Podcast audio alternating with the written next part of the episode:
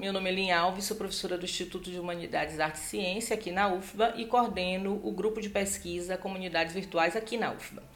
É, alguns de vocês já conhecem o trabalho da gente e sabem e vêm acompanhando que estamos realizando uma série documental sobre diferentes temas, né? Temas que tensionam e fazem parte do objeto de investigação do nosso grupo de pesquisa.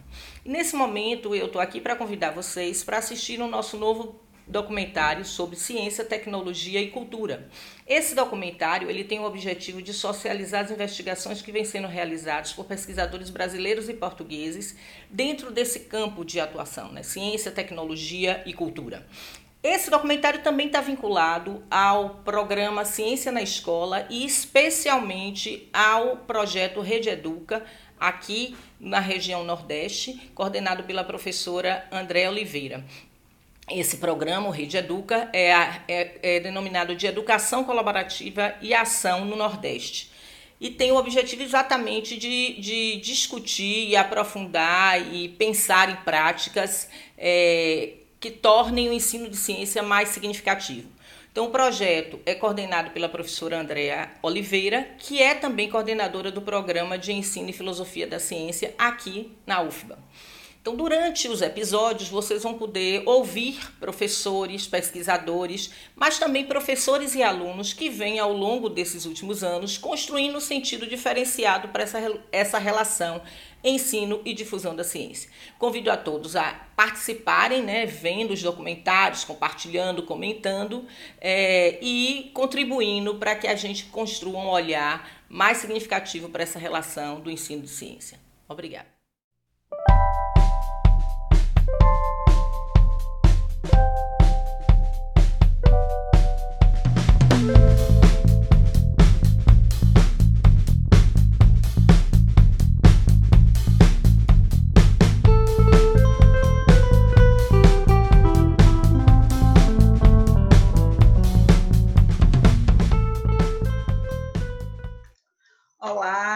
Sou Camila Santana, eu sou professora do Instituto Federal Baiano, atuando tanto na licenciatura em Química quanto no programa de pós-graduação em Educação Profissional e Tecnológica.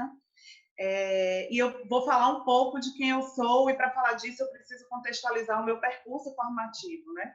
Para situar o lugar que eu estou hoje. É, e esse percurso que me constitui docente, ele passa por três dimensões que eu considero que são estruturantes, né? O primeiro é a formação acadêmica, né, que é o que vai nos titular. É, então, eu sou pedagoga e mestre em educação em contemporaneidade, as duas formações pela Universidade do Estado da Bahia.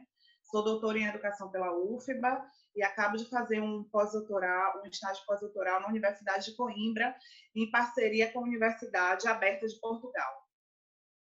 É, essa minha caminhada acadêmica ela está relacionada diretamente, totalmente imbricada com o meu percurso formativo profissional. Né? Então, eu completo 20 anos como educadora esse ano, é, e nesses últimos, nessas últimas duas décadas, eu acabei atuando tanto no, como docente quanto como gestora em muitos níveis de ensino, né? níveis e modalidades de ensino. Então, eu comecei atuando na educação infantil, em seguida, eu fui professora alfabetizadora da rede pública aqui de Salvador, mas também já passei pela educação à distância, tanto no, na, sendo tutora, quanto sendo professora, quanto sendo gestora, né, produtora de material didático. É, fui gestora pública no, no em alguns, em alguns espaços que, vão, que passam pela, pelo ensino, pela pesquisa e pela extensão. É, e tenho atuado nos últimos 10 anos, tanto no, nos cursos técnicos de nível médio, é, quanto nos cursos superiores, né, dentro do IFBaiano, que passam pela graduação, pela especialização, e desde 2018 no mestrado em educação profissional, né? Esse mestrado que é um programa, mestrado profissional numa instituição de educação profissional, e isso faz muita diferença. É, e por último, mas que eu costumo dizer que é o primeiro, é, a minha primeira experiência né, no contexto de educar, é o fato de que eu sou mãe, e hoje eu sou mãe de um adulto, de um homem de 21 anos, e de uma criança de 7 anos. E essas minhas experiências né, com a maternidade, em períodos muito diferentes da minha vida, é, enquanto educadora, é, também me ressignificam né, enquanto docente. É, esses caminhos que eu tenho percorrido e que me constituem é, professora também refletem é, na educadora que eu me entendo, ou seja, alguém que está interessada constantemente em entender como as pessoas aprendem, né? E de outro lado, mas totalmente articulado, em mediar esse processo de aprendizagem, é, me importando com muito com muita profundidade em entender, em compreender os contextos em que esses processos de ensino-aprendizagem acontecem, né? E isso precisa ser feito, no meu entendimento, é, relacionado com as dimensões culturais, entendendo as transformações tecnológicas, né, pelas quais a sociedade vem passando e reconhecendo a necessidade de que o conhecimento científico ele precisa ser popularizado, difundido, traduzido, enfim, é, precisa que a comunidade, a, a, comunidade em geral alcance, se aproxime, né, que ele saia um pouco do, do universo que a gente tem da academia e que chegue, né, é, às comunidades de forma geral. É, essa minha, esse meu, essa minha história muito recheada de multireferencialidade também implica em dizer, em, em, em retratar a minha atuação enquanto pesquisadora hoje. Né? Então, hoje eu participo de três grupos de pesquisa, os três grupos que são grupos de pesquisa da minha instituição, né? É, e, que me, e que ajudam a construir essa pesquisadora que eu sou e que, de alguma forma, vai refletir nos estudos, nas pesquisas que eu tenho desenvolvido, acompanhado e orientado no IF Baiano. Então, o primeiro grupo é o meu, eu digo que é o meu grupo de origem, que é o Comunidades Virtuais, e hoje a gente tem um braço do Comunidades no IF Baiano, então eu estou lá na linha de pesquisa, Observatório das Redes Sociais. É, um outro grupo que é muito importante é o grupo de pesquisa em educação científica, é, que me permite mergulhar e discutir justamente a respeito da possibilidade, da necessidade da gente difundir e popularizar a ciência. E o terceiro grupo é o grupo de pesquisa em educação profissional, que está vinculado ao programa de, do mestrado profissional do qual eu faço parte, né, que esse docente permanente, e que vai permitir que eu contextualize essas duas discussões para o âmbito da minha, do, do, espaço em que eu atuo hoje, que é o espaço da educação profissional. Né? Então, articulando cultura, tecnologia, educação, ciência na dimensão, no âmbito da educação profissional.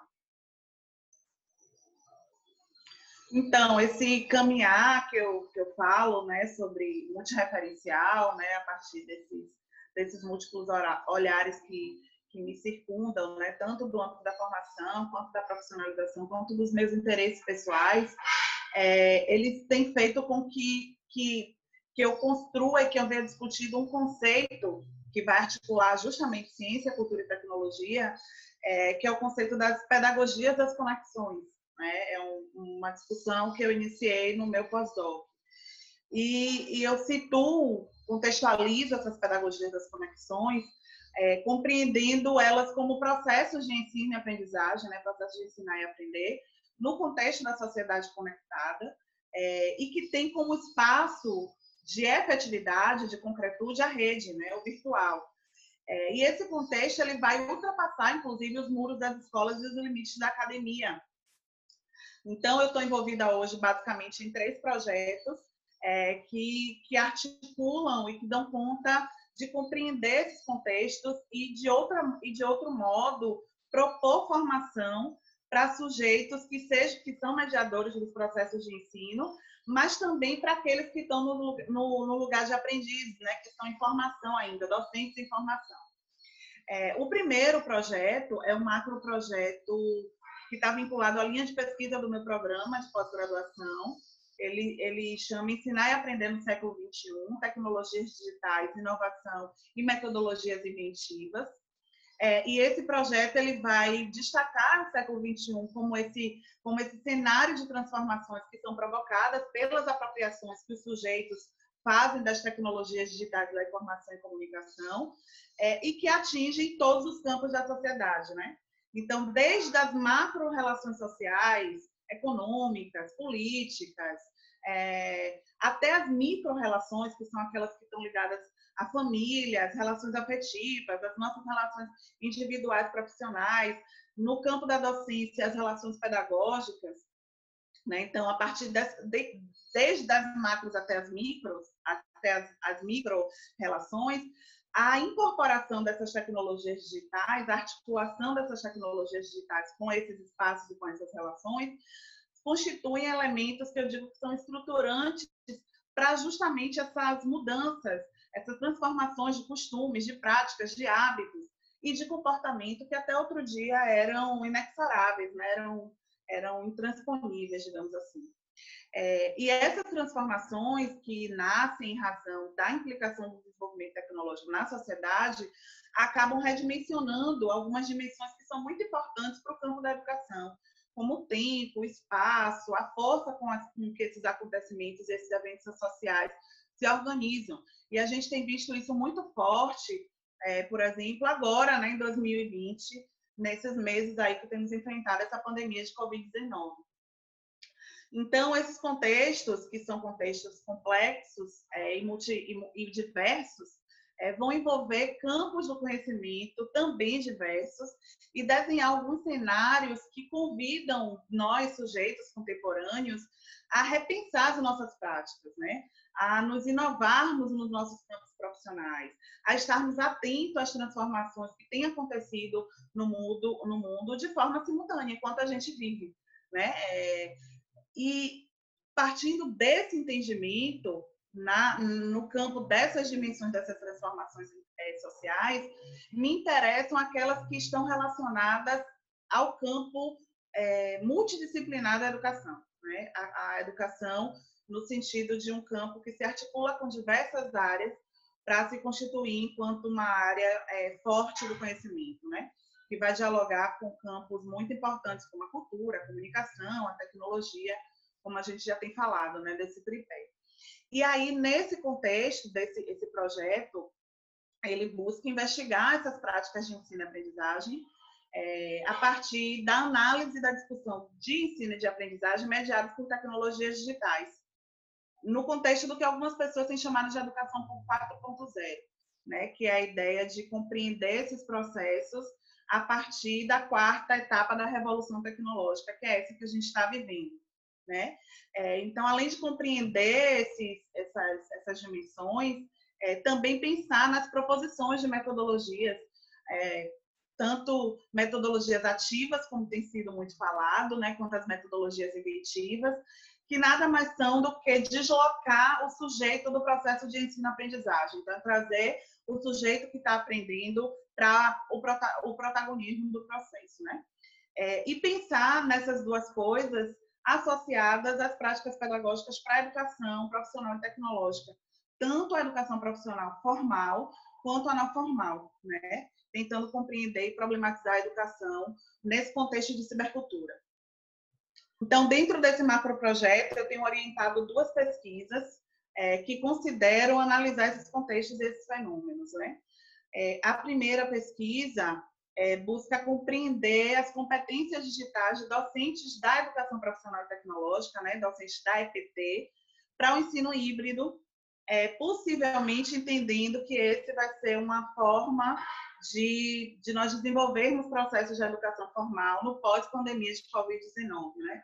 Vai ser a forma como nós vamos regressar às atividades acadêmicas regulares e obrigatórias. É, e o outro projeto é, é, é, sobre aprendizagem de inglês, né, de língua inglesa, por meio de metodologia ativa interativa, é, dentro também da EPT, então voltada para os cursos de educação profissional e tecnológica. É, e esses dois projetos estão vinculados ao programa que eu atuo e ao grupo de pesquisa em educação profissional. Tá? Tem um outro projeto que a gente está desenvolvendo dentro do Comunidades Virtuais, da linha de, de de observatórios de redes sociais, que eu estou desenvolvendo junto com a professora Janaína Rosado, que a gente, que ele está denominado de quarentena para educadores. Ele nasce também no contexto da pandemia, né, de Covid-19, quando as atividades todas foram suspensas e a gente migrou todas as nossas interações sociais para a rede, né? E tem algumas ações sendo desenvolvidas e a a que a gente tem chamado de mais importante nesse momento é uma ação de formação de educadores no contexto da cibercultura. Então, uma atividade que é, que é do âmbito da pesquisa-formação, né? é um curso é, no âmbito da pesquisa-formação, é, e da extensão, porque ele, ele é voltado para formar educadores da rede pública ou é, educadores em formação, que são os alunos das licenciaturas, né?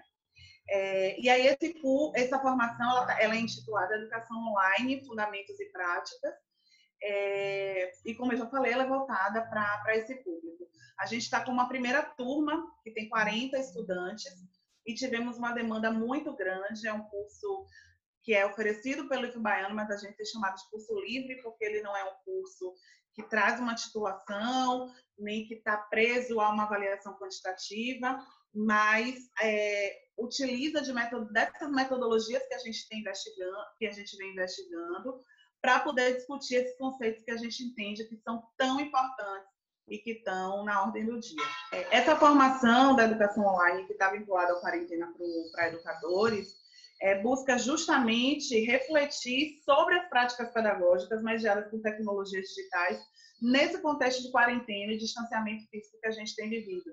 Então, alguns termos ganharam muita visibilidade, como ensino remoto, a própria educação à distância, ensino híbrido, a educação online. E a gente quer conhecer essas experiências educativas, né, as metodologias, os recursos didáticos, os ambientes, é, pensando justamente em colaborar para que esses sujeitos que estão em formação conosco é, permitam, conheçam, sejam capazes de organizar contextos de ensino-aprendizagem diante dessa realidade que a gente está vivendo, né? Ainda nesse contexto de EPT, eu estou participando de um projeto que é coordenado pelo professor Gilvan Durães, que é meu colega lá no próprio é, e o projeto ele é denominado Repositório Educacional Aberto para o Ensino-Aprendizagem do Pensamento Educacional na Educação Básica. Então, esse projeto visa construir esse repositório educacional sobre uma temática específica que é o pensamento computacional para a educação básica. Né? Então, é um projeto que tem financiamento é, do CNPq que inicia, que está agora, iniciando agora em agosto. Na verdade, assim, a, essa discussão da educação 4.0 é uma discussão que eu também não não estou apropriada totalmente. Teve, teve um, um edital agora no Baiano que era exclusivo para a economia 4.0 e para a educação 4.0.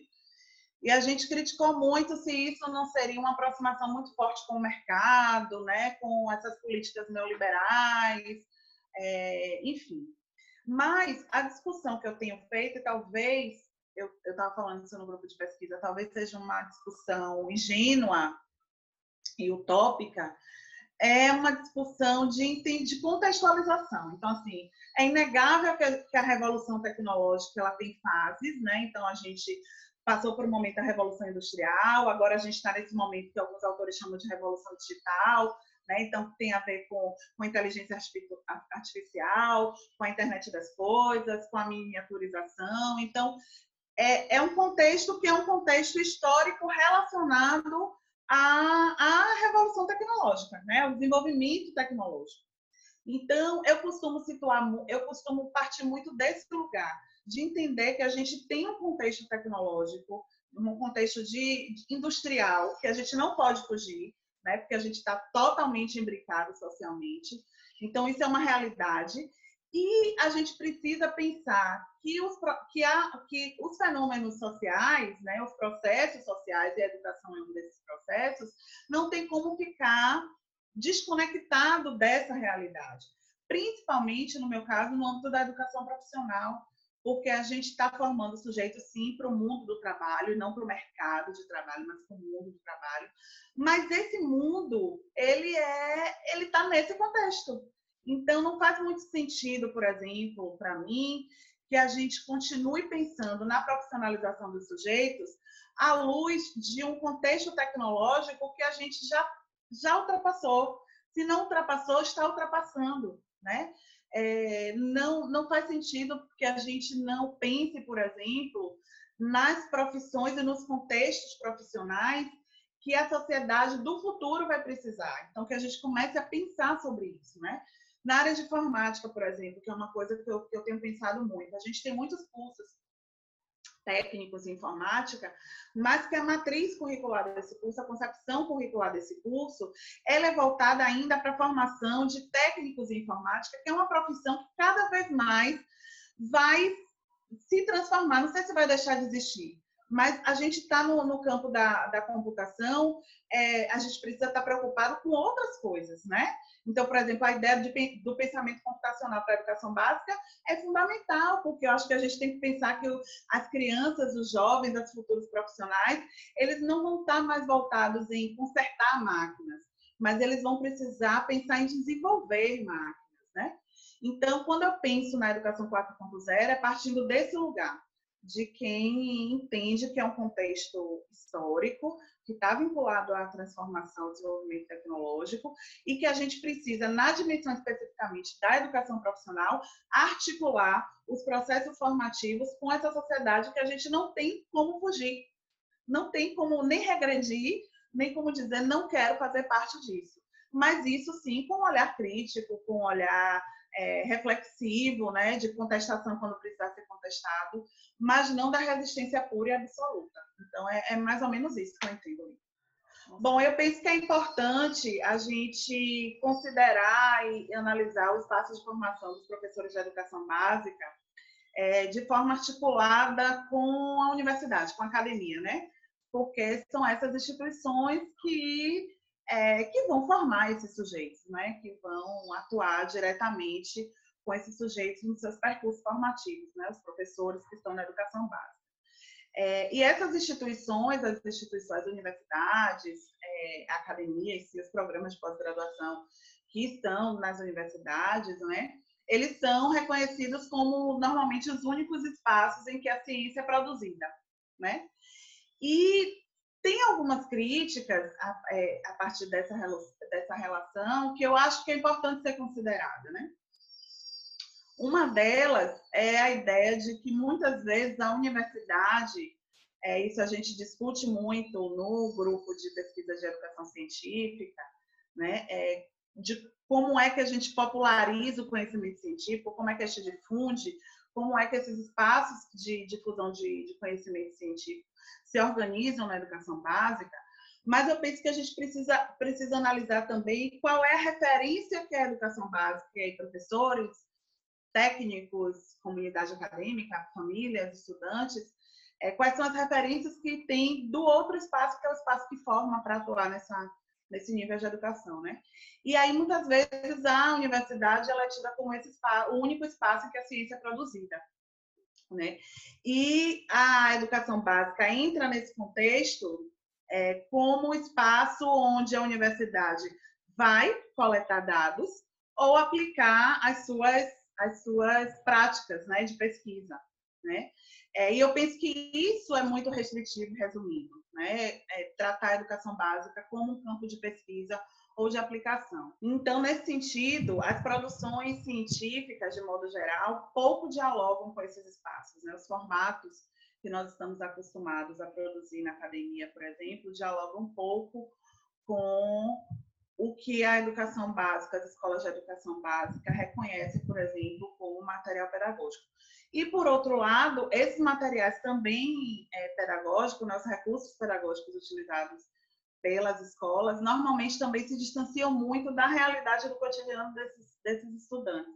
Então, eu, eu, entendo que tem uma anacronia que a gente tem feito um esforço grande para poder para poder ajustar, né? E eu acho que talvez esse seja um elemento importante é, para possível ausência ou pouca presença, por exemplo, de espaços e ambientes que articulem ciência, cultura e tecnologia, porque a forma e o conteúdo é, é, os modelos é, pedagógicos, eles se distanciam das realidades, né?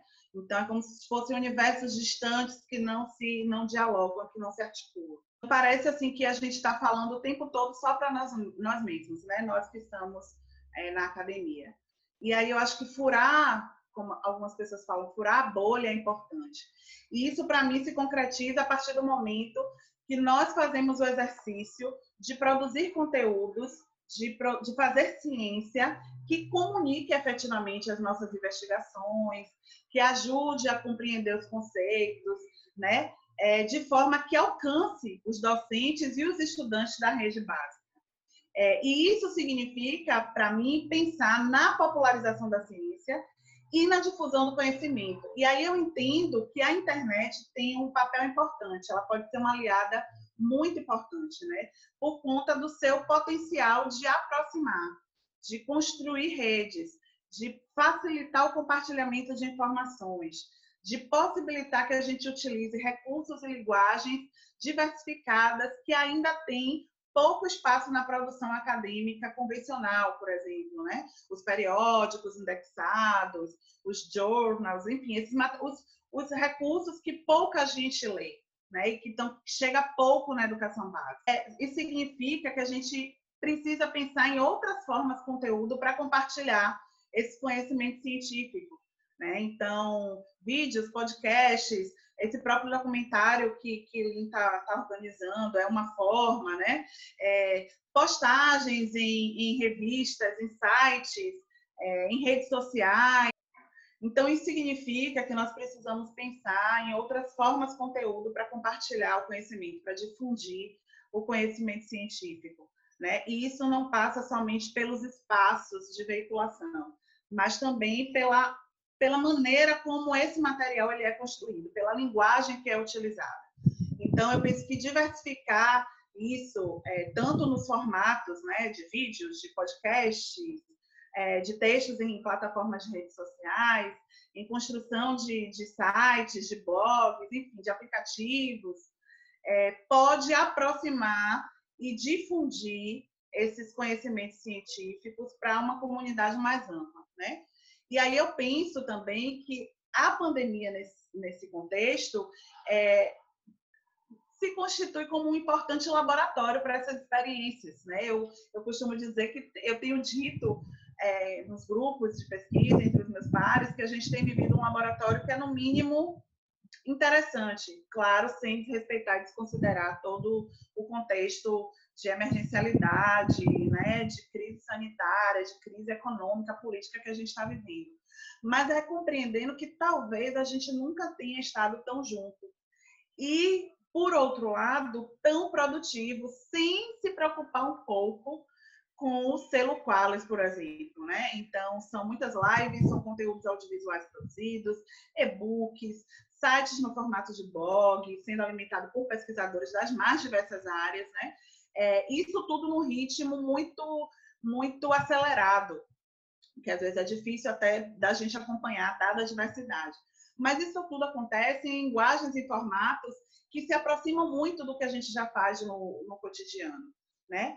É, então, é, eu recentemente eu li um pesquisador do Rio de Janeiro que ele estava destacando que é, ele tem publicado num site que tem uma linguagem de publicação diferente das revistas indexadas, né, dos periódicos indexados, e que os textos que ele tem produzido, que são textos que tratam de conceitos né, da cibercultura, da educação online, é, têm chegado a um número gigantesco de pessoas. Então, enquanto algumas pesquisas sinalizam que apenas três pessoas, por exemplo, leem os textos produzidos né, na universidade, isso inclui também os professores que estão lá na educação básica, é, os textos que ele tem publicado têm alcançado 50 mil pessoas, 20 mil pessoas. Então, é um número gigantesco de gente tendo acesso àquele conteúdo de forma gratuita, numa linguagem acessível e que permite é, que, a partir dessa interação, é, os sujeitos pensem no seu próprio processo de, de reflexão, ação e formação. Né? Então, eu penso que esse é um exercício importante para a educação básica, que é de entender é, e de aceitar e de reconhecer que existem muitas formas de produzir o conhecimento e que a internet pode ser uma aliada para essa difusão e essa popularização, né? de traduzir a ciência para o cotidiano da prática. E aí eu penso, já finalizando, que na dimensão da educação mediada por tecnologia, a gente precisa pensar, para além dessa remotização do ensino, né, que a gente tem falado tanto nos últimos meses, mas assumir, por exemplo, a educação online e seus princípios como importantes para a criação de ambiências que articulem ciência, cultura e tecnologia na educação. Então, eu convido vocês, colegas docentes e vocês, estudantes, né, sejam estudantes da rede básica ou estudantes em formação, professores em formação, é, a se apropriarem da rede, a passearem pelo que, pelo que a rede tem permitido, né, participando principalmente do que a gente tem produzido de conteúdo, das lives, dos cursos livres, acessando os materiais que são divulgados gratuitamente né, para a comunidade.